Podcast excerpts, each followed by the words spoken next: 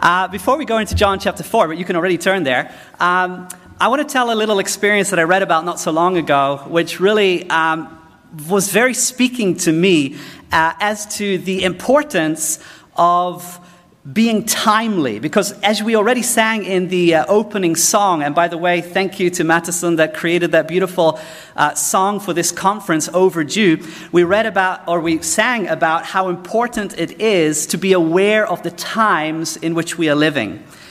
And uh, if we go a little bit back in time uh, there is an experience that dwight moody had in 1871 uh, dwight moody was quite a well-known preacher uh, in the United States of America. And uh, what he experienced showed him how important it is to not wait with giving an appeal for people to follow Jesus.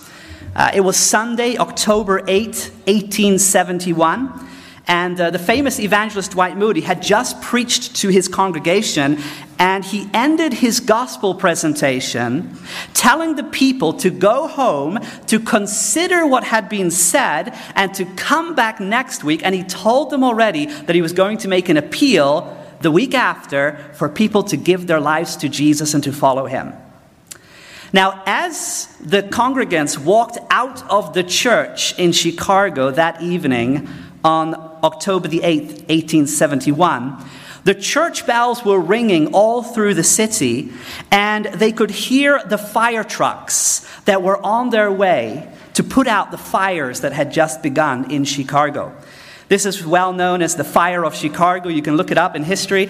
And uh, it was a fire that lasted several days. 300 people were killed. 100,000 residents were homeless after this huge fire that just ravaged through the city of Chicago. Moody's church was burnt to the ground, and he lost everything except his Bible. But there was something that troubled him even more than losing his church building. Because many of the people that he had spoken to on that Sunday, he never saw again. And uh, till his death, Dwight Moody uh, regretted not having made an appeal that evening. As a matter of fact, this is what he later wrote. Uh, he says, I have never since dared to give an audience a week to think of their salvation. If they were lost, they might rise up in the judgment against me. I have never seen that congregation since. I will never meet those people until I meet them in another world, he writes. But I want to tell you of one lesson that I learned that night, which I have never forgotten.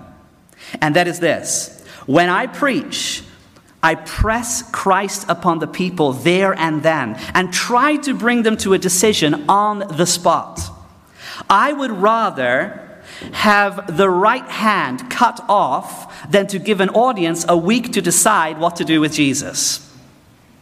And as I read that, I thought to myself, you know, if, if, if it was such a timely moment in 1871, how much more in 2020 or 2021 as we have just moved into the new, into the new year? The time to make a decision for Christ was overdue for the people of Chicago in 1871. And I believe that the world needs to make a decision for Jesus and that time is indeed overdue. We could say it this way our world is on fire. A global pandemic, a devastated economy, natural disasters, uncertainty. Yeah, and what's next? We don't know. None of us know as we move into this new year. And if there's a time to be right with God, I think it is now. And so, um, this is our first message here at ASI. Our theme is overdue, but I'm not going to wait with making an appeal to the last message. The appeal will already be at the end of this one. Today's sermon is entitled The Long Awaited Encounter. And what we're going to look at is an encounter that Jesus had with an individual 2,000 years ago. And then we're going to look at the encounter that Jesus wants to have with you and me today. And as we look at this story that we're going to start with in John chapter 4, I don't want you to approach the story thinking that you already know it, because this is always the danger when you preach from a familiar text. When you preach from a familiar text, you go to the text, and, and we have all our preconceived ideas about what the text is going to say because we've read it, after all. But that's not really how the Bible works. The Bible is not a book that you just, you know, peruse through and you read it and you, then you put it back on the shelf. I remember once my wife and I, we were uh, doing door to door work, and, uh, and I met this young man, and, and we're trying to convince him to, to study the Bible. And, and he says to me, he says, I've read that book already. I read it several years ago. As if you just read the book and you're finished with it. That's not how the Bible works. The Bible is like a diamond, and, and it's like a diamond that when you hold it up in the light, it reflects to every single direction. And when you twist that diamond, there are new reflections that appear, new colors that we see that we have previously not seen. And so think about the Bible as that diamond that you hold up in the light. Think about it that you twist it and turn it, and there are new dimensions about God's character and about your call and about the times in which we're living. There are new appeals that are being made to you. That's how we should read the Bible. Amen? We should read the Bible with a great interest to always receive something fresh, something new, something that we've not seen before. You know, we change also over time. When you read the Bible when you were 15, that's not the same way. You're not the same person when you're reading the Bible when you're 20 or 25 or 30 or 35. So you change, and the Bible truths are revealed to you in new ways. So make 2021 a year of Bible reading. Amen? I actually just posted this on one of my social media yesterday. I said, we need to turn the page. Because, you know, think about it. Everyone is ready to turn the page, right? Everyone wants to move on from 2020 to 2021. Everyone wants to turn the page and get, get, get past 2020. But there are certain things that we cannot change. There are certain things that are happening in the world that we do not have any influence over. But then there are other parts of our life that we absolutely do have control over. Certain pages we can turn. And may I appeal to you in 2021 to turn these pages? Amen? Turn them again and again. Read more frequently the Bible. Turn the page and let those pages turn you around. Let, let, let them lead to you, you to repentance and a new commitment to your Savior, Jesus Christ. Okay, let's go to John chapter 4. And let's look at this story that happened 2,000 years ago that I believe can speak into our lives today. The long awaited encounter. John chapter 4, beginning in verse 3, listen to what the Bible says.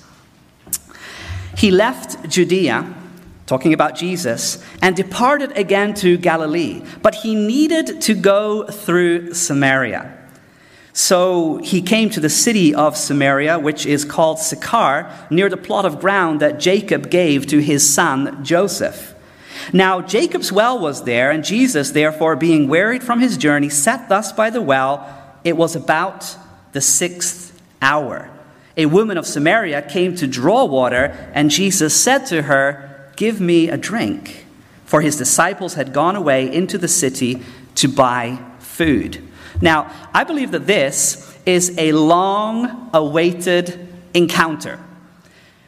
As we talk about this theme of overdue, we could well say that this was a meeting between these two, Jesus and the Samaritan woman, that was overdue. It needed to happen, and it was within God's providence. Make no mistake, there's absolutely no coincidence going on here. Jesus had meticulously timed this long awaited encounter. He knew that he was going to meet that woman, that Samaritan woman, at the Jacob's well on this particular occasion. Actually, this singular story here in John chapter 4 is a picture of the overarching story of Scripture. God takes the initiative to reveal himself to fallen human beings. We find this from Genesis all the way to Revelation. If there's something that is fascinating with the scriptures, is that it portrays a God that is always searching for lost humanity from the beginning till the end. The late John Stott, in his classic book, Basic Christianity, he puts it this way. He says, um, The human race, no, without God, he says, without God initiating contact with the human race, all we would be doing is erecting altars to the unknown God. And that's taken from the story of Paul when he was in Athens And he speaks to the people in Athens and he says, you know, he refers to their altar to the unknown gods. And, and John Stott says that that's all we would be doing. We would just be erecting altars in our life to the unknown God if God had not revealed himself to us. God takes the initiative. God reveals His Word. He, he has revealed Himself through His Word and through the prophets and through Jesus Christ. And He is seeking an encounter with each and every one of us.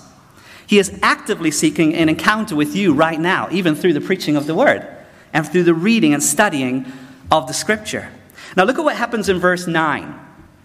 John chapter 4 and verse 9. Then the woman of Samaria said to him, How is it that you, being a Jew, ask a drink from me, a Samaritan woman? For Jews have no dealings with Samaritans. So, how is that for like a conversation starter? Have you ever been in one of those conversations that is not just, it's just not going anywhere? You know, um, uh, we have a neighbor where we live. It's not you, Melvin, don't worry. Another neighbor where we live. And um, let's just put it this way he's not very talkative. And so if you ask how he's doing, he'll say, fine. And um, what have you been doing lately? Hmm, nothing really. And then you've got to think, like, okay, what can I ask next? Um, any plans for the new year? No, not really.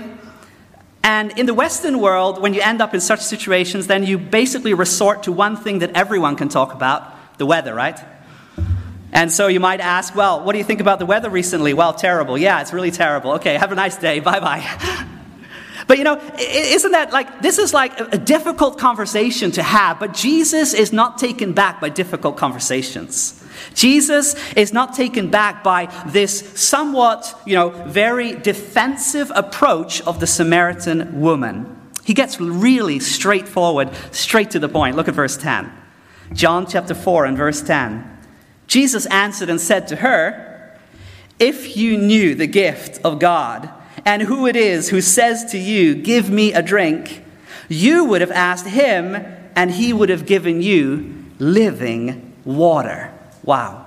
Jesus has something else to offer the Samaritan woman, something that she needs on the very deepest level of her existence. It's not the water that she came to draw there in the middle of the day.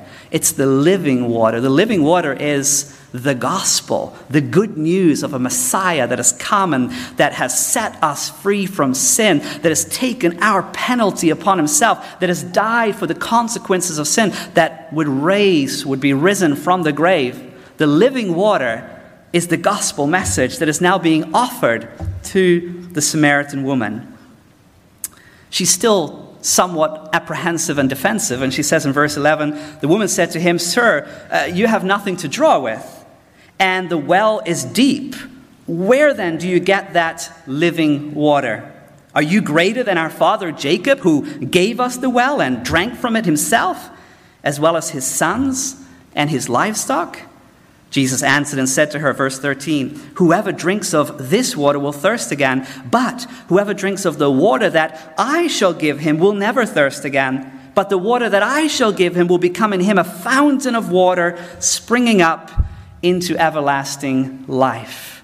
I love the way how Jesus speaks to this Samaritan woman and seeks to draw her attention from something she's familiar with to something that she's not yet familiar with. And he does the same in our lives as well. When we encounter Jesus, he leads us from where we are to the place he wants us to be. This long awaited encounter cannot be delayed any longer. It's not like, oh, uh, Jesus that just goes on and says, oh, I'll talk to you at a more on a more appropriate occasion or when you're perhaps a little bit more open for this discussion. No, Jesus knows this is the moment. As a matter of fact, the moment is already overdue. This woman needs the living water right now. This cannot be put off any longer. Now, with compassion, Jesus draws the woman's attention to her broken life. Take notice of verse 15 and what it says. The woman said to him, Sir, give me this water that I may not thirst, nor come here to draw. And Jesus said to her, Go call your husband and come here. And the woman answered and said, I, I, have no husband. And Jesus said to her, You have well said, I have no husband, for you have had five husbands, and the one whom you now have is not your husband. In that you spoke truly. Now, what Jesus is doing here is he's, he's revealing the brokenness of her life not in order to condemn her, but in order to make her aware of her circumstances and that she needs help, and then he's going to present exactly what she needs the living water, the healing streams that flow from Jesus himself, the gospel of restoration. Now, it's interesting because um, this story kind of, you know, took on a, a, a new, an, it, it kind of took on a new life um, as we read it now with 2020 in hindsight. Because according to the story, the woman went out to the well at the sixth hour. Now, the sixth hour would be the middle of the day. That was not the regular or normal time for the women to go out and to get water because it was the heat of the day. They would rather go in the morning or in the evening. So what she has done is she has socially distanced herself. Now, that's a new word that we're all familiar with now, that we have been forced to become familiar with throughout the last year. She not only has herself socially distanced herself, she has also be, been socially distanced from others. They have looked down on her and, and, and all that she has gone through, her brokenness, she, she has been avoided by people again and again. The last year has been the year of social distancing.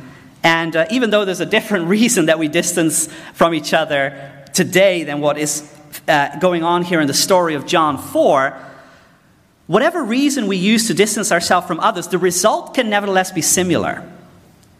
And, and what is the result? It's loneliness, brokenness, depression, hopelessness. We live in a world where we all want to preserve ourselves. And I'm not saying that we should not socially distance, so listen carefully to what I am saying. I'm just saying that the world has become a place about self preservation. And if there was already a human tendency to preserve self, this tendency has just been strengthened by what we have experienced in 2020. And therefore, I believe the story of John 4 speaks to us in a very special way in this generation at this time. And, and, in order to further develop this, and we're going to come back to the story of John 4, but I want you to flip back all the way in your Bible to the very beginning. Go to the book of Genesis, go to Genesis chapter 4, and I'm going to read from verse 1. Genesis chapter 4, beginning in verse 1. And we want to further look into this fundamental human problem that pops up already very fast after the fall. It's this idea of self preservation.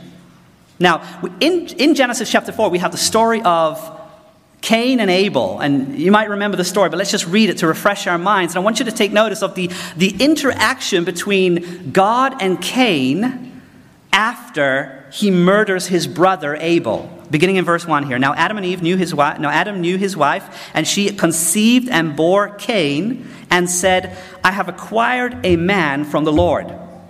Then she bore again, this time his brother Abel. Now Abel was a keeper of sheep, but Cain was a tiller of the ground. And in the process of time, it came to pass that Cain offered, uh, brought an offering of the fruit of the ground to the Lord. Abel also brought of the firstborn of his flock and of their fat, and the Lord respected Abel and his offering. But he did not respect Cain and his offering. And Cain was very angry, and his countenance fell. So the Lord said to Cain, Why are you angry, and why has your countenance fallen? If you do well, will you not be accepted? And if you do not do well, sin lies at the door. And its desire is for you, but you should rule over it. It's like God saying, like, you can do this. With my help, you can actually overcome this temptation that is now besetting you. But Cain decides to act on his human lower nature, his passion, and his anger. And it says in verse 8 Now Cain talked with Abel, his brother, and it came to pass when they were in the field that Cain rose up against Abel, his brother, and killed him. The first murder in human history. Verse 9 Then the Lord said to Cain, Where is Abel, your brother? And he said, I do not know. Now take notice of the next words, and I hope that these words will just sink into your mind. God says, uh, God says to, uh, or rather, let, us take it again in verse 9. God says to Cain, Where is Abel your brother? He says, he responds to God, I do not know. And listen to what else he says to God. He says, Am I my brother's keeper?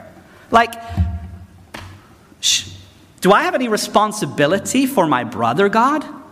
Now, this is very interesting. Sin has just erupted on this planet.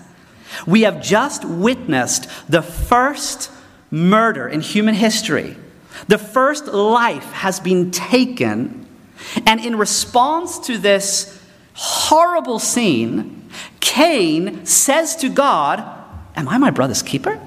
Like, do I have any responsibility for my brother? Now, I don't know about you, but as you look throughout the last year, 2020, as you look at the trajectory of our world today, are you, like me, seeing people becoming more self preserving, less interested in their brother, less interested in people around them? Now, this gets even more interesting because for many of you that are watching here and watching online, you will be familiar with Ellen White. Ellen White was one of the founding figures in the Adventist, the Seventh day Adventist movement. For Seventh day Adventists, we consider her also to have received the prophetic gift. And she wrote what we call testimonies to the church. These are specially written instruction to guide God's movement in God's church on so many different matters. Now, we have nine volumes that she wrote to the church. Does anyone know the very first chapter that she wrote in the first volume and what it's about? In other words, when, when Ellen White, under the inspiration of God, took that pen and dipped it in the ink and started writing to the church instruction, what was the very first thing she wrote? The title of the first chapter of the first volume Testimonies to the Church is entitled, Am I my brother's keeper? Perhaps she knew, inspired by God, that this was not just going to be a problem in the world at large, but this was going to be a problem for God's church. Am I my brother's keeper? From the outset, throughout the ages, we see this human tendency appear again and again. God raised up prophets to plead the cause of the outcasts and those that were marginalized. When widows were neglected and foreigners were exploited for profit, God spoke up throughout time. But you know what? This is not just a, a problem that we see in society or in history, it's a problem that we see in the church. I want to read a little bit for you um, from that first chapter that she wrote, Thy Brother's Keeper. This is what she writes. I saw that the Spirit of the Lord has been dying away from the church. He's talking about the Seventh day Adventist church. I saw that the enemy is busy to destroy souls.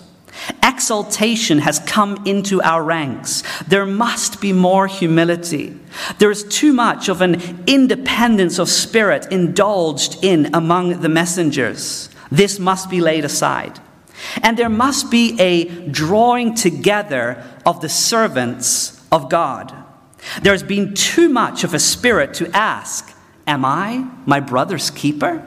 Said the angel, Yes, thou art thy brother's keeper. Thou shouldest have a watchful care for thy brother, be interested for his welfare, and cherish a kind, loving spirit toward him.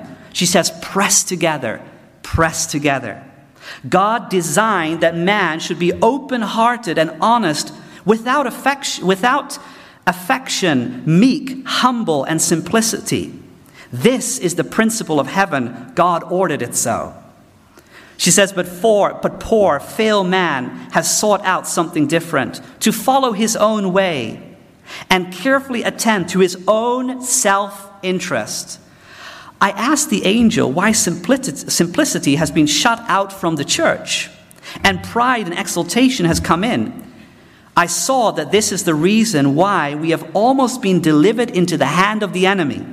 Said the angel, Look, and you shall see that this feeling prevails. Am I my brother's keeper? Again said the angel, Yes, thou art thy brother's keeper. What, what is keeping us in the world today? Why has Jesus not yet come back?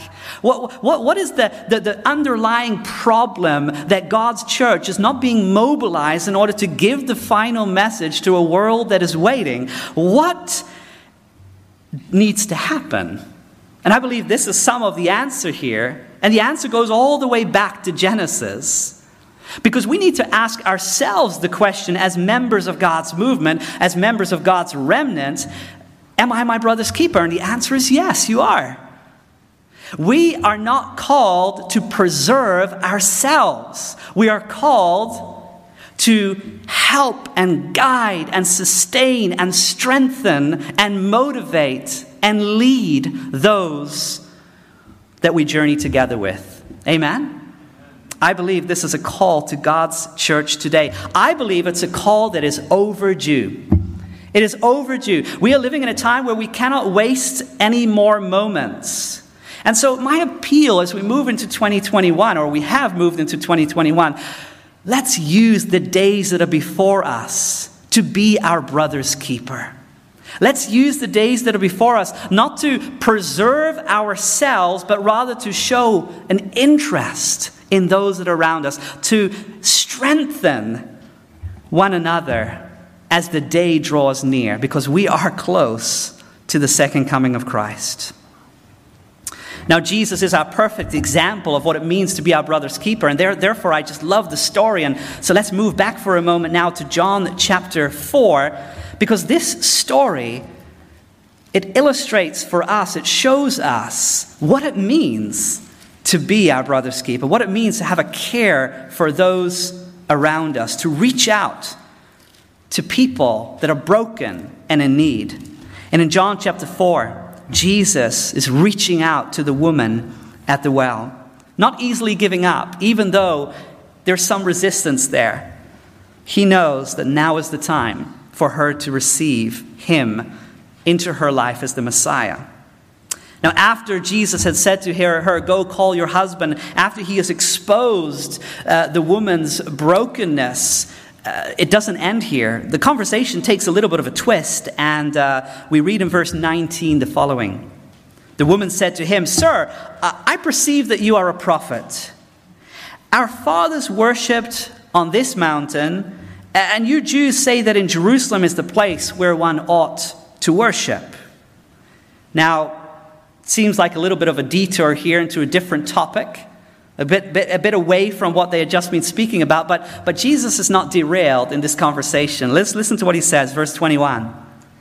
Jesus said to her, Woman, believe me, the hour is coming when you will neither on this mountain, nor in Jerusalem worship the Father. You worship what you do not know. We know what we worship, for salvation is of the Jews. And he's not being like uh, separationist here and saying like it's only the Jews that can be saved. He's simply pointing to the fact that there's a lineage that is being fulfilled. The lineage was through the Jewish nation. The Messiah had been promised to come as the son of David from the lineage of Abraham through Judah. And that's why he's referring very clearly to this prophetic lineage from which he himself had come. He goes on to say in verse 23 But the hour is coming, and now is, when the true worshippers will worship the Father in spirit and truth. For the Father is seeking such to worship him. God is spirit, and those who worship him must worship in spirit and truth. It's like Jesus is saying like it's no longer about temples or buildings, it's about your connection with God. And how applicable is that in 2020 and 2021? For many of us we have not been able to gather. Now, it's been a little bit more lenient in this part of the world. That's why we're even now able to have a gathering. But we have our brothers and sisters watching online from Sweden and Denmark, and there are many parts of the world where they have not been able to gather for months. And, and suddenly, a text that was written 2,000 years ago, that happened 2,000 years ago, suddenly it, it, it, just has this new dimension to it. Jesus here is speaking to us personally and saying, you know, it's not about the building, it's about your connection with God. You can worship in spirit and truth wherever you are. It reminds me of the words that Jesus said. He says, Where two or three are gathered together in my name, there I am in the midst of them. Amen? Jesus can be in our midst, even though we cannot physically be gathered in one place. Have you experienced worshiping in spirit and truth this past year? Have you experienced the long awaited encounter with your Messiah? I love how this whole um, dialogue, uh, uh, this conversation between Jesus and the Samaritan woman, how it ends, because it says here in verse 25, the woman said to him, uh, she's, she's like looking into the distant future, and she says, I know the Messiah is coming, who is called Christ, and when he comes, he will tell us all things. So even though she's going through struggles and difficulties, and in her brokenness, she's saying, I have this hope because the Messiah will one day come and he will reveal himself. And then Jesus, standing in front of her, he is the fulfillment of all her desires. And he simply says in verse 26 I who speak to you am he. Sometimes we are searching for an experience with God or waiting for an experience with God when He actually is very, very close. Sometimes we think, well, you know, I really blew it this time, so I have to wait till next week before I can start praying again. Oh, I was really derailed in my spiritual life now. I'll have to wait till the end of, day, of the day and perhaps I can start praying you know, often we think, ah, a new year, a new opportunity. I'm all for New Year resolutions. I think it's great. But remember that the mercy and faithfulness of God is new not once a year, but every day. Amen? Every morning. So, so we can seek Him on every occasion, and He wants to fulfill those desires that we have in our heart to know Him, to grow and become more like Him. So don't put it off. Don't look into the distant future and think that one day you will have an encounter with your Messiah. This can happen today. And this brings us to our second passage that I want to study together with you. Because I believe at such a time as this, it is overdue. The long awaited encounter that you need to have with your Messiah is overdue. And this is revealed in the Laodicean message of Revelation chapter 3. And so you can turn with me there in your Bibles go from John chapter 4 to Revelation chapter 3. And I realize that I have never in my life, I think, stood like this when preaching without moving. It's really awkward. But I'm a moving preacher, but I'm limited to this microphone. It probably fits with all the rest of what we've experienced in 2020. Revelation chapter 3. Look at this. This is the Laodicean church, the message to the final church. And, and, and, and this is the encounter that God wants with us, the long awaited encounter. And, and the problem, the, the, this is the beautiful thing. What we read about in John chapter 4 is something that the church, the Laodicean church, has to experience in 2021. Now, look at what it says, Revelation chapter 3. And I think many of us are familiar with the fact that the churches that are revealed in Revelation chapters 2 and 3, they are not just historical places that John wrote to 2,000 years ago. They certainly are, have a uh, application to the historical setting of that time. But more than that, they, have, they are a prophetic panorama of what the church went through from the first century till our day today. And so we find ourselves in the seventh church. It's like when you go into a mall and you look at the overview of the mall and it says, You are here. If you want to pinpoint where you are in the book of Revelation, you are in the Laodicean church. The final seventh letter is dedicated to the Christian world at the end of time, awaiting the second coming of Jesus. Here we are. Now, what is the description of this church? What is the description of the spiritual state of God's children in the end of time? Let's look at verse 14. Revelation 3 14, it says, And to the angel of the church of the Laodiceans write, These things says the Amen, the faithful and true witness, the beginning of the creation of God. And there's a lot that could be said about that, but uh, this is not, I, I want to focus a little bit on the letter verses in this message, but it is interesting to note that Jesus, uh, at the end of time, refers back to the beginning of time. And, and, and, and, certain truths were revealed from the very beginning the Sabbath truth in Eden, and, and the marriage uh, institution in Eden, and, and, and, and the creation. And all of these beautiful truths from the beginning are to be restored in this final movement of prophecy, this final people of God, the remnant. It goes on in verse 15, and Jesus gives a true diagnosis of the spiritual state of God's people. He says, I know your works that you are neither cold nor hot. I could wish you were cold or hot. So then, because you are lukewarm and neither cold nor hot, I will vomit you out of my mouth. Because you say, I am rich and become wealthy and have need of nothing, and do not know that you are wretched, miserable, poor, blind, and naked.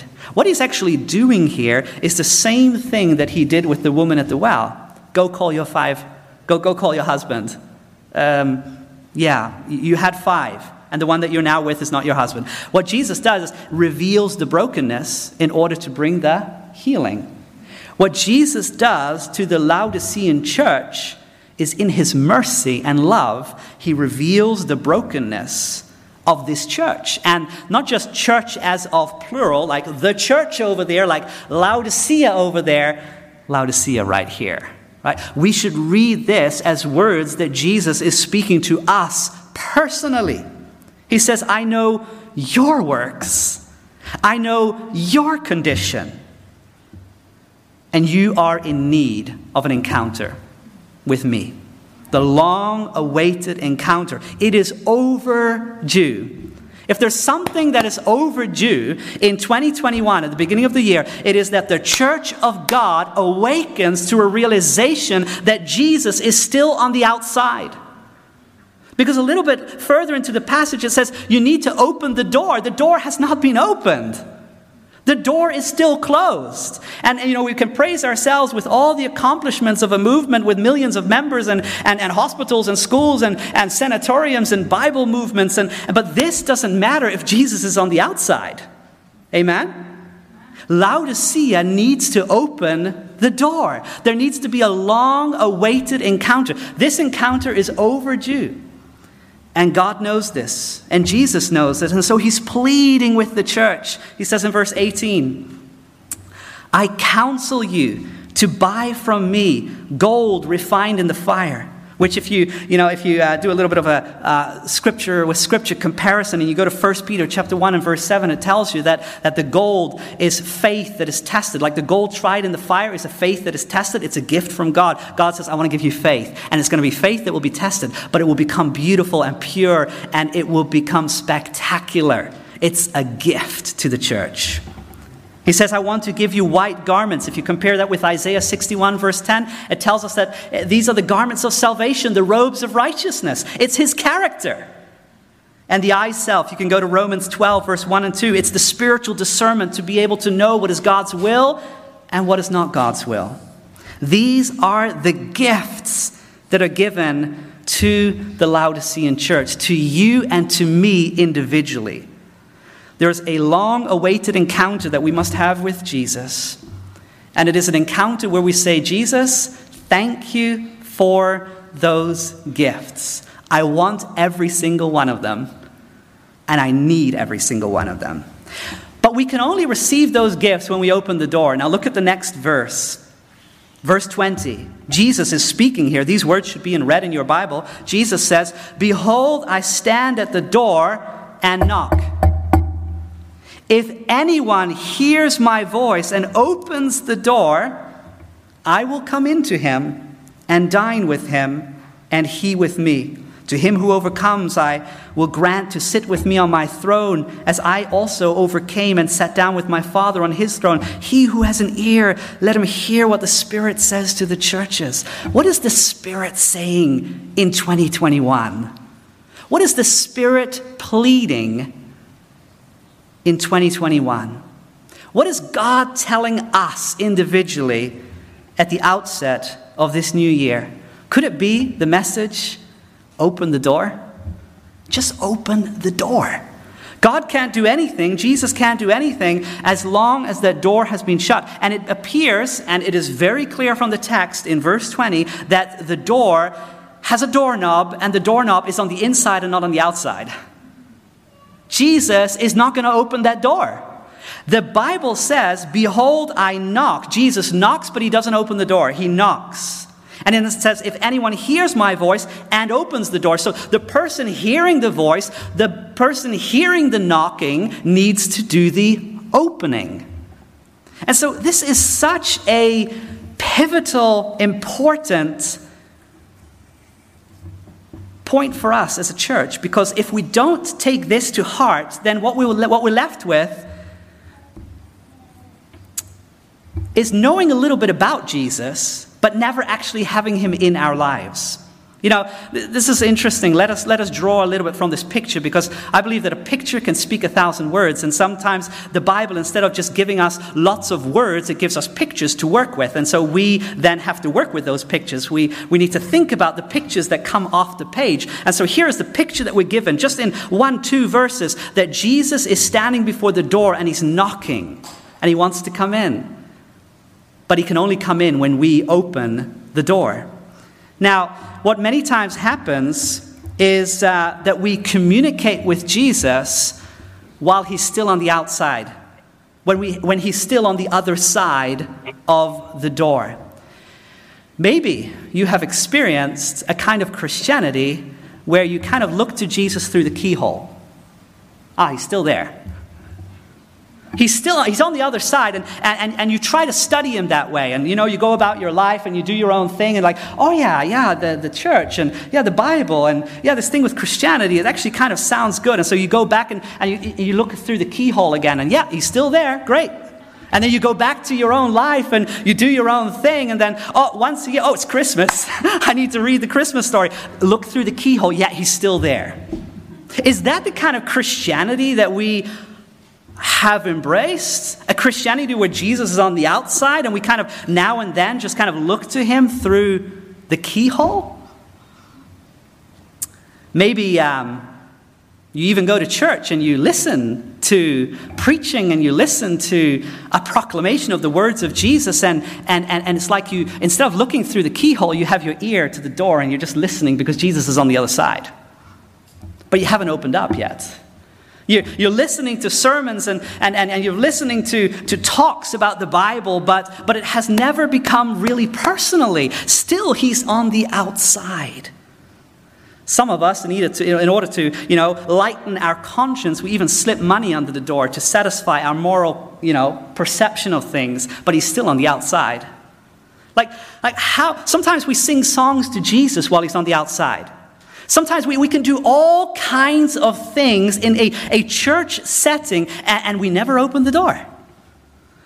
I believe that the long awaited encounter is the moment where we come to a realization that we need to invite Jesus into every single area of our lives.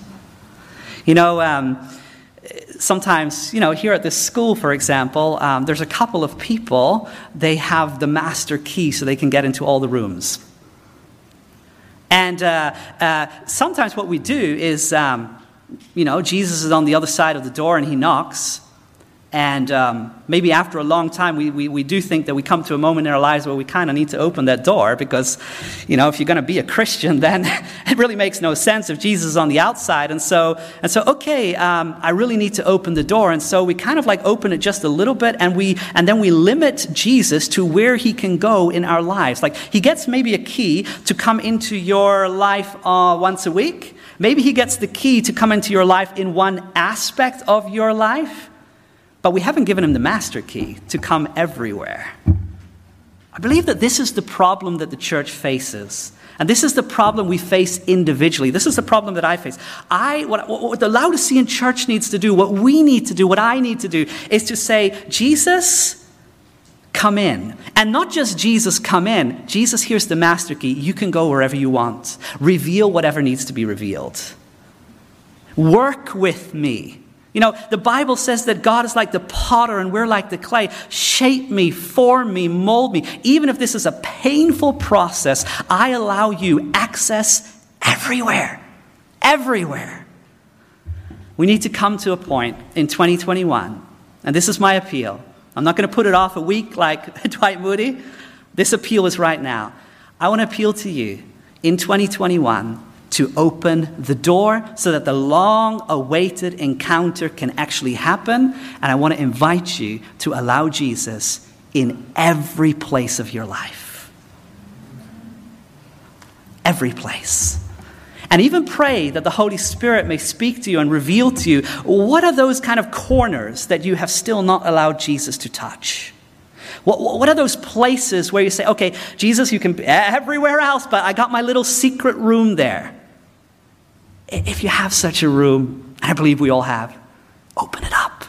It's now time, it's overdue to allow Jesus access into our lives 100%. Because when he comes in, he doesn't just leave the situation and circumstances as they are. It might be painful, it might be difficult, but, but he's going to start a cleaning process, and he's going to start a restoration process, and there's going to be healing and that healing is what the church needs. Amen? And so, my appeal to every single one of us may you experience the long awaited encounter with your Savior. Let's not, like the Samaritan woman, look into the distant future for that blessed experience that is right before us. Will you open the door and let him come in? It's overdue. How many of you want to say, Yes, I want Jesus to have access everywhere? And their hands raised here in the auditorium in Norway. If, you if you're viewing online in Sweden or Denmark or wherever you are watching this from in the world, you can just raise your hand right now and say, God, Jesus, I want to open the door. It's overdue. I have kept you at a distance for too long. I've been whispering prayers to you through the keyhole. I've been listening for, to your voice from the outside. But this 2021, I want a new beginning. I want a different kind of experience. I invite you in, and I give you the master key, and I want you to reveal whatever you need to reveal to bring healing and restoration into my life. It is overdue. Let's pray. Heavenly Father, I want to thank you for Revelation chapter 3. In your grace and mercy, you sent a message to your people in the end of time. And Lord, as we've read this message and contemplated this message today, I want to pray, Lord, that you will move our hearts to open that door. We know that you cannot come back until that door is opened. Lord, I pray that we may give you access. And not only that we will give you access, but that we will trust that you have the best in mind for us.